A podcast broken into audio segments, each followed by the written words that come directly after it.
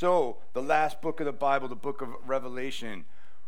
Just you guys can just shout these things out to you. What is the first word that jumps to mind when you hear the book of Revelation? Tribulation. Tribulation, okay. Preparation. Preparation, okay. Dragons. Fire. Confusion. There, that, that's apocalypse. That's actually what the word revelation means, right? The word apocalypse, apocalypse actually means to reveal something, right? That's why it's called the revelation. And it's not revelations. There's no S on the end of that book. It's revelation. Revelation. Um, so I don't think I'm going too far out on a limb to, to say that the book of Revelation is easily the most misunderstood book in, in the Bible. When we've been leading up to this, um, I had in the five plus years that I've been doing this, I never went at it this way before, but I asked the whole elder team to go read the book of Revelation. And then I gave them each an additional extra biblical resource that kind of explains it. And then I had them write book reports on that, have them read Revelation again, and then we came back and we discussed our, our findings, right? Um, there's so much stuff in there. I wanted to, this is just like, so this is, I have a stack of books like this on my desk. This is Revelation. This is this guy's shorter version of his commentary on the book of Revelation, right? G.K. Beale is a brilliant guy. Um, there's just so much to understand and try try to learn. So I am not an expert on this book. We're going to learn as we go through this together, and hopefully lots of lots of interaction and questions and stuff, and we'll try to get our try to get our brains around it. So as we've been leading up to this and talking to people, like say, oh, we're going to be studying the book of Revelation. Big eye roll. We're studying the, book of Revelation. I don't want to read the book of Revelation. It scares me, right? That's actually the most common one, right? Is that people are afraid of it, and that's because it's it's misunderstood. Or we say, oh yeah, well, you know, isn't that this, this, this, and what they're it's not the theology of the book of Revelation at all. It's they're replaying to me what they learned from some misguided fiction books and and movies. And then even some of the greatest theologians in all of history, right? Guys like John Calvin and Martin Luther, they didn't want anything to do with the book of Revelation. Calvin wrote a commentary on every book of the Bible except Revelation. He just he, they would just choose to ignore it. So he's not like that's not a responsible way. God thought enough of this book to include it in here, so we should we should pay attention to it, right? Um, some lesser known theologians have caused untold damage by using the book of Revelation to try and predict a date when Jesus is coming back. Right? There was a date in October of 1844, and then it was kind of quiet, and then there was some 1988 stuff, right? And then there was Y2K, and then another guy came out, and there was, uh, you know, first it was May of 2011. Then he's like, no, oops, I was wrong. It's October of 2011. All of them have come and gone, right? So if you ever hear anybody predict, try to predict something like with a specific date or any kind of specifics like that out of the book of Revelation, nobody's been right so far. And Jesus said, nobody's going to know except God the Father. But people like left jobs assuming that things were going to come to you know an end and a new beginning. They didn't go to college. Like really, all kinds of damage have been has been done. Uh, people have taken one or two verses out of here or a single chapter and developed whole frameworks of theology that are really, really hard to support outside of those one, one or two verses. So everything that you guys said, confusing, scary, preparation, all of that stuff is all is all true. And we're going to try and unpack some of that stuff. But the reason why we're addressing this is the book it feels problematic, right? Just like it would be easier just to it's that we'll just, you know, it's the last book. We'll, when we get to the end, we'll get to the end. Um, but it is the last book, and God wanted us to have that so we would know the end, right? God's the ultimate spoiler. Like we know the end, and we're playing on the winning team. But this is this is the big idea for like the whole thing, right? Revelation points us to Jesus as our comfort, hope, and challenge. Or I don't know if that's the word. Hope, comfort, and challenge. The book of Revelation points us to Jesus. The main point of Revelation is not the dragons, right? It's not the Antichrist. It's not the tribulation. It's Jesus. Jesus is the main. I know that's like, who would have thought? Jesus is the main. Like that's where we should focus. So our game plan is this, right? Um, many of us are reading the book of Revelation right now, a chapter at a time, and it's not too late if you guys still want to get those notifications. um, you can go to the website, crossroadsct.info, hit the next steps button, and you will get a link every morning that will take you to Bible Gateway and you can read it, or you can, it will take you to Bible Gateway and it will, you can hear Max McLean read it. It's got one of those really cool, like English kind of theatrical voices. Um, but so it's been said about the book of Revelation that you can't understand Revelation unless you understand Revelation. Hmm, right? Good space, eyebrow raise, exactly. um, it, it's been also, it's been called like a tapestry, um, meaning that you're going to read something in chapter 6 that if you didn't read chapter 1 and chapter 22, it's not all going to make sense. Or if you're familiar with hand sewn embroidery, like the back of that, that's, that's kind of how the book of Revelation can feel until we, until we zoom out and, and try to get our brains around it. So we're reading it, right? And the next, this week, next week, our Revelation pre work. Then in our third week, we're gonna, I'm going to go through some of the things that Revelation is not. And then in our fourth week, we're actually going to start looking at the text. We're going to look at text of Revelation along the way, but we're going to start working our way through it. Um, and then if there's enough, you know, um, curiosity or enough comments, questions, and stuff, we'll try to maybe do some additional Q&A um, evenings, afternoons, whatever, however it works. I'll try to create space on Sunday mornings for you guys to, to ask questions. We are not going to debate on a Sunday. We're not going to, you know, we can have those conversations outside because this is a book that people can get heated about and the understanding of the last things people can get worked up about. And that's not where we're going. That's not the point or why we're doing this, right? What's the point? Jesus. Okay. All right. So today we want to we want to situate Revelation within the whole biblical story. It's the, it's the, last book of the Bible, but the guys at the Bible Project did an amazing video. It's the whole kind of high level picture of the Bible in six ish minutes, right? So that's what we're going to we're gonna take a look at that now. All right. So was that helpful? Get a lot of information there in, in, in six minutes. But God created, just quick summary, God created the God space and the earth space as one. They were united. Sin comes in and messes all of that up. Jesus is the, the fruition, right? God, throughout history, God is working to restore relationship with humanity, to bring those places back together. Starts with Adam and Eve, start, then goes to Noah and Abraham and Israel, and ultimately Jesus is the one who does it. Jesus is the one who is the already and the not yet. He starts, he starts the beginning of that new creation with his life, death, and resurrection. And then Revelation is the consummation of God's plan. It's the, the last, the last, everything, everything comes together in there. So, um, to, to um, get our brains around this, uh, Joe, I'm going to ask you to, oh, I, never mind, I'll get it. Um, we're going to have to learn some, some terms. And after this, you probably don't need to remember them, right? But uh, they're important to understanding understanding revelation but also to understand how it got all twisted up the way that it that it has and why we're scared of it and, and confused by it. Um, the first term that we're going to wrestle with is this idea of presuppositions okay? We all have presuppositions and they cannot be avoided and that's okay what's not okay is if we pretend like we don't have them and we like don't acknowledge them. We don't. We aren't aware of them.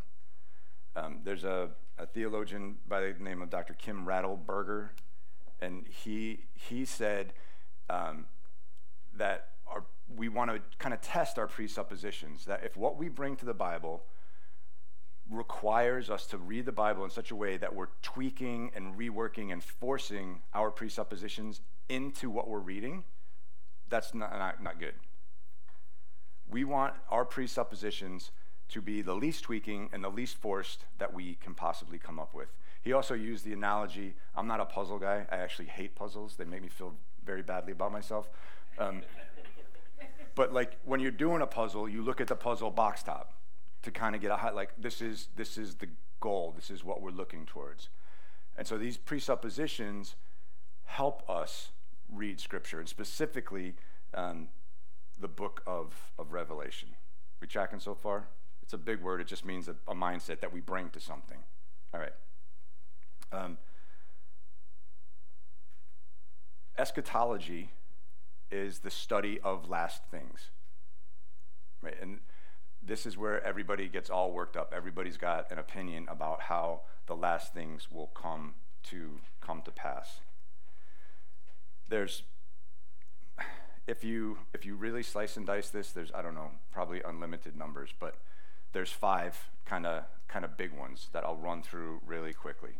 The first one is the historist. It's a mouthful. I don't like trying to say that. Is the historist position.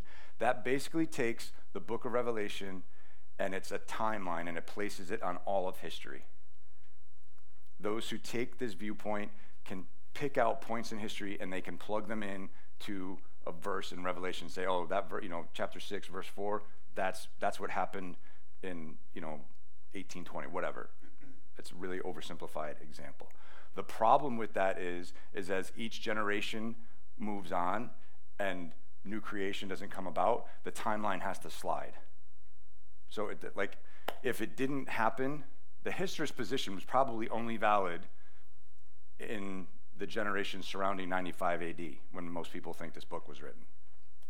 Um, the next one is the preterist position, and that's the position that people read the book of Revelation, and almost all of this stuff was fulfilled around the year AD 70, when the city of Jerusalem itself was captured by Rome and destroyed, and the temple and the temple was destroyed. All of the um, the things that Jesus predicted, that's people say, well, Jesus' predictions were about the destruction of, of Jerusalem. Right? So the problem with that is the book of Revelation becomes irrelevant to everybody after it. The futurist position, and this is um, kind of where modern Christianity tends to fall, and there are a couple different variations of this, but I'm just going to give you like the, the, most, the most common one, is that um, Revelation is history written in advance, and this stuff hasn't hasn't happened yet. Actually, that's not entirely true. They they look at the book of Revelation as um, chapters one and two are what what was, what always has been. Um, chapters four and five are what is, what was happening right then, like when John was experiencing his his visions, what he was seeing, and then chapters six through twenty-two are all future stuff. Um, it gets it gets a little bit dicey in that um, it hinges upon a very very literal interpretation of of Scripture. And there's lots of things in the book of Revelation that, taken literally, they can only have happened in the future, right? That a dragon, right? We've never seen a dragon. It's only it can only happen in the future. And they also kind of the people who who land in this position get themselves in trouble because literal, literal, literal. Oh, but the locusts that come out of the abyss are really attack helicopters. Well, that's not very literal. Okay, so they, they kind of get themselves tripped up. The idealist position is one that non, nothing in Revelation is, um, is prophetic or to be taken literally. It's all symbolic. And um, the problem with that is it can be molded to the reader's perspective. It can mean whatever the reader wants it to mean. Um, and it's also, you know, very um, dependent upon genre recognition, which is important. Like when you read the Bible, we have to recognize the genre of literature that we're reading. Like the psalm, the Psalms as poetry read differently than First and Second Kings as historical narrative. Does that make sense?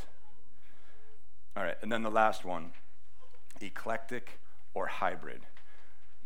Absolutely contingent upon genre rec- genre recognition, but it holds that within the book of Revelation, we have what's called apocalyptic literature, we have prophetic literature, and we also have a pastoral letter. Okay? apocalyptic literature is revealing that which is unseen. It's, it's looking at earthly circumstances in light of heavenly reality. And it's usually mediated by a divine presence. So you look at Isaiah, the prophet Isaiah had a throne room experience. He was in God's throne room in chapter 6. The apostle Paul, before um, he found Jesus, before Jesus found him, right, that he's kind of got that famous experience on the road to Damascus where Jesus peels back the curtain and reveals himself. So Paul now sees something that was previously unseen. The book of Daniel, which a lot of Revelation is, is based on, is apocalyptic literature. There's lots of stuff outside the Bible from this same time frame written as apocalyptic literature. But the couple of big pieces revealing that which is unseen, um, looking at our circumstances through the lens of heaven, and it's meant to bring hope and comfort and challenge. Prophetic literature is not just predicting the future. Right, the kind of the pithy little phrase, it prophetic literature is both foretelling, that's the predicting part, and forthtelling, which means truth. Right? So it's John, the author, writing to these churches as a pastor elder figure, and he's telling them, you guys are doing this well and this not so well. You need to change this. And it also kind of overlaps with the pastoral letter part a little bit because John is the elder pastor figure and he's writing to the book of Revelation was written to seven churches in Asia Minor. And he's writing to them from a pastor's heart. He wants them to know what's going to happen. He wants them to know, um, from a heavenly perspective, to help them understand what's currently happening to them. And he wants them to understand how it ties in to everything that has happened to not just them, but the Jewish people and believers in Jesus along the way. So, the eclectic view brings the um, apocalyptic, prophetic, and um, pastoral brings those letters all together. And uh, so the literal interpreters of Scripture will look at that and say, they, I'm sorry, these are a bunch of stupid words. It's an inconsistent hermeneutic, right? A hermeneutic is just a way that you interpret the Bible. They'll say it's inconsistent. Well, it's not. I don't think it is inconsistent. I think it lets it does the best job of letting the text actually speak for itself rather than imposing something upon it. So we bring these kind of thinking. You didn't even know these things existed, right? So, but people who study this stuff bring these kind of thinking to the text and I'm going to read to you, I'm going to read all of chapter 20. It's only 14 verses. It's one of the crazier chapters in the book of Revelation. But then they, take these positions, bring them to a text like this, and then they develop a framework, which we'll talk about in a second, right? But so just think about as I describe those different positions and what I'm about to read to you, what all that stuff, um, how it could be interpreted. Ready? So this is John talking. And I saw an angel coming down out of heaven, having the key to the abyss and holding in his hand a great chain. He seized the dragon, that ancient serpent, who is the devil, or Satan, and bound him for a thousand years. He threw him into the abyss and locked and sealed it over him to keep him from deceiving the nations any more until the thousand years were ended. After that, he must be set free for a short time. I saw thrones on which were seated those who had been given authority to judge, and I saw the souls of those who had been beheaded because of their testimony about Jesus and because of the word of God. They had not worshipped the beast or its image and had not received its mark on their foreheads or hands. They came to life and reigned with Christ a thousand years. The rest of the dead did not come to life until the thousand years were ended. This is the first resurrection. Blessed and holy are those who share. If you're getting confused, it's okay. It's, it's really confusing absolutely 100% confusing. Blessed are the blessed and holy are those who share in the first resurrection. The second death has no power over them, but they will be priests of God and of Christ and will reign with him for a thousand years. When the thousand years are over, Satan will be released from prison and will go out to deceive the nations in the four corners of the earth, Gog and Magog, and to gather them for battle. In number, they are like the sand on the seashore. They march across the breadth of the earth and are surrounded and surrounded the camp of God's people, the city he loves. But fire came down from heaven and devoured them. And the devil who deceived them was thrown into the lake of burning sulfur, where the beast and the false prophet had been thrown. They will be tormented day and night forever and ever. Then I saw a great white throne and him who was seated on it. The earth and the heavens fled from his pre- presence, and there was no place for them. And I saw the dead, great and small, standing before the throne, and books were opened, and another book was opened, which was the book of life. The dead were judged according to what they had done, recorded in the books. The sea gave up the dead that were in it, and death and Hades gave up the dead that were in them, and each person was judged according to what they had done. Then death and Hades were thrown into the lake of fire. The lake of fire is the second death. All right. So, a lot of stuff in there, right? People take one of the, well, if everything already happened or if it's only going to happen in the future, and they take those things and then they end up um, defining that the, the chapter is famous for this thousand years, thousand years, thousand years. And what we know of it is it's a thousand year reign of Christ. What we don't know is that thousand years figurative or is it literal? When does it start? When does it end? And what happens um, is those presuppositions, the five different positions, create pos- these positions that people land in. The words behind me amillennialist, postmillennialist, and premillennialist. And people take these, so amillennialist means amillennialist and postmillennialist, the thousand years is figurative. Okay? I'm Amillennialists think that um, things are going to get progressively worse, right? The thousand years is actually right now, and things are going to get progressively worse, and then Jesus is going to come back, and everything is going to, he's going to sort everything out. The postmillennialists still think the thousand years is um, figurative, and it is right now, but things, they're much more kind of optimistic, you could say. Things are going to get con- continually better. And Jesus will return when the world has been almost all become to know Christ. And the, the premillennialists think that um, Jesus, the millennium happens after Jesus comes back. Right? Those thousand years. So Jesus comes back, and this is kind of a, a I want to do my best to represent these well, but the premillennial view kind of slips like a, a secret second coming of Jesus in there, right? There's Jesus' first coming when he lived and died and rose again. And then there's like his final coming when everything is set right. But premillennialists kind of slipped this little secret second coming in there when Jesus calls the church, and the church is rescued from, Brian used the word tribulation, rescued and um, then the thousand years happens. Then those people that were rescued come back to earth with Jesus, and everything gets finished. Clear as mud? The reason, the reason why I point all that out is because um, it, people develop whole systems of worldview and ethics based around these confusing terms. Like one chapter in the book of Revelation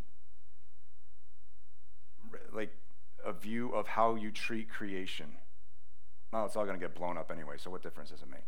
It's really crass oversimplification, I'm sorry. Um, or, you know, the, the reading it as it's already happened, then it really doesn't, you know, Jesus doesn't want me to be lukewarm. Well, but he was talking to people back in the first century, doesn't really apply to me. So it's important how, how we view these things. And I, I, apologize for all the jargon and all the, all the nonsense. Um, but, I mean, can you see how people get confused and then they land in a position and then they end up arguing about it and not really for the betterment of, of really anything? So, um, where we're, what we want to do is this is this is the viewpoint that I have kind of landed on, and that I'm going to teach this from the eclectic or hybrid. That's the one that tries to recognize that Revelation is not a single genre of literature. Revelation is um, apocalyptic, it's prophetic, and it's pastoral. And so as we go through this, I'm recognizing my presuppositions, and I'm telling you where I'm coming from and that's the perspective I'm going to try to try to teach this from. I will try to point out the other viewpoints as we as we go along, because um, here's the, here's the here's the thing, right? All of them, all of that. You take all of that, and then there's like what I just simply called the, the biggies. They all believe these things. Jesus will return in bodily form. Jesus will set everything right and destroy sin and death and evil. And everyone who calls Jesus Lord will live with him in a perfect Eden like experience forever. They all end up with those three things. So I, I hold my eclectic presupposition loosely, and I listen to different, different perspectives, and I would encourage you to do the same thing. Don't just take my word for it. Ask questions, do your own, do your own research. Um, we, right, we've talked about before studying Scripture as a community under the guidance of, of the Holy Spirit. That's, that's the way we get to our understanding of Scripture that God wants us to have. All right. Any questions? What's that? A thousand? Any short questions?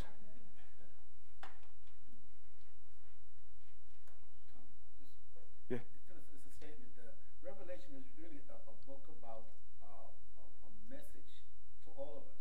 Yeah. That's the way I look at it. Right. Rather than all of this, we can argue with scholarly everything, but it, it's the overall message that we need to focus our attention on.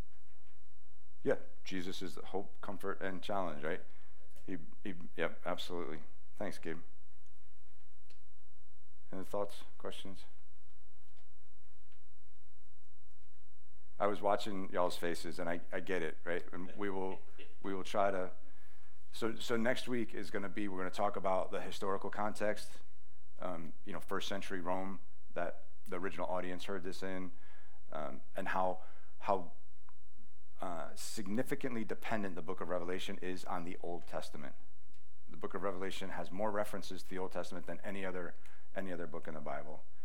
Uh, and we'll look at one or two of those passages and try to get some some understanding. But like you know, like Gabe was saying, Revelation points us to Jesus as our hope, our comfort, and our challenge. Right, our hope that no matter the struggle that we might have right now, there is a future that has no more tears, no more sorrows, no more pain.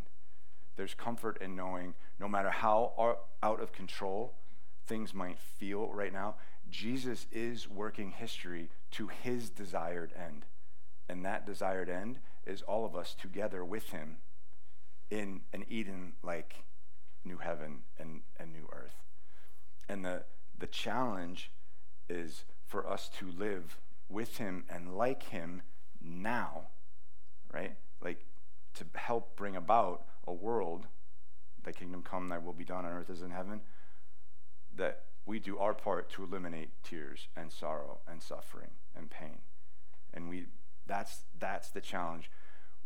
We want to live faithfully. We want to live, you know, Ben was talking about our hearts being increasingly towards God, living lifestyles of worship. And that we would do that. John calls us and his original audience to resist and subvert the powers that we are surrounded by, right? There's the earthly kind of stuff that we have to deal with, but then there's also the power, the supernatural power, the, Satan behind all that. And as we live faithfully, as we live lives of worship inspired by hope, this hope, comfort, and challenge, it brings us that much closer to Jesus. It brings us that much closer together. Revelation points us to Jesus as our hope, comfort, and challenge. So um, there's a Christian rapper. His name is Shai Linne. And at the end, he wrote a song called The Millennium, which is kind of hysterical. It's like a, a doctoral dissertation on his eschatological position, but it's in a rap tune. So if you're curious, go listen to The Millennium by Shai Linne. But he ends, he ends his song by saying this um, even if we disagree, true believers, hum with me, come, Lord Jesus, come quickly. Let's pray. Thank you, Jesus, for your book, for your entire book, even the book of Revelation, um, as confusing as it might be. Holy Spirit, we ask that you would um, intervene and clear, clear our minds, that you would, um, if I confuse people even more, Spirit, that you would clear that up. Um, that you would draw us closer to you as we grow in our understanding of this book, even in the understanding of the, the uh, viewpoints that we disagree with, Lord, that we might understand those and that we might concentrate on those big pieces, like Gabe reminded us, that you will come back and that you will set all things right and that we do have an eternity in the new heaven and the new earth to look forward to with you and each other. Lord Jesus, help us to live like that new creation here and now. We love you and we thank you. Amen.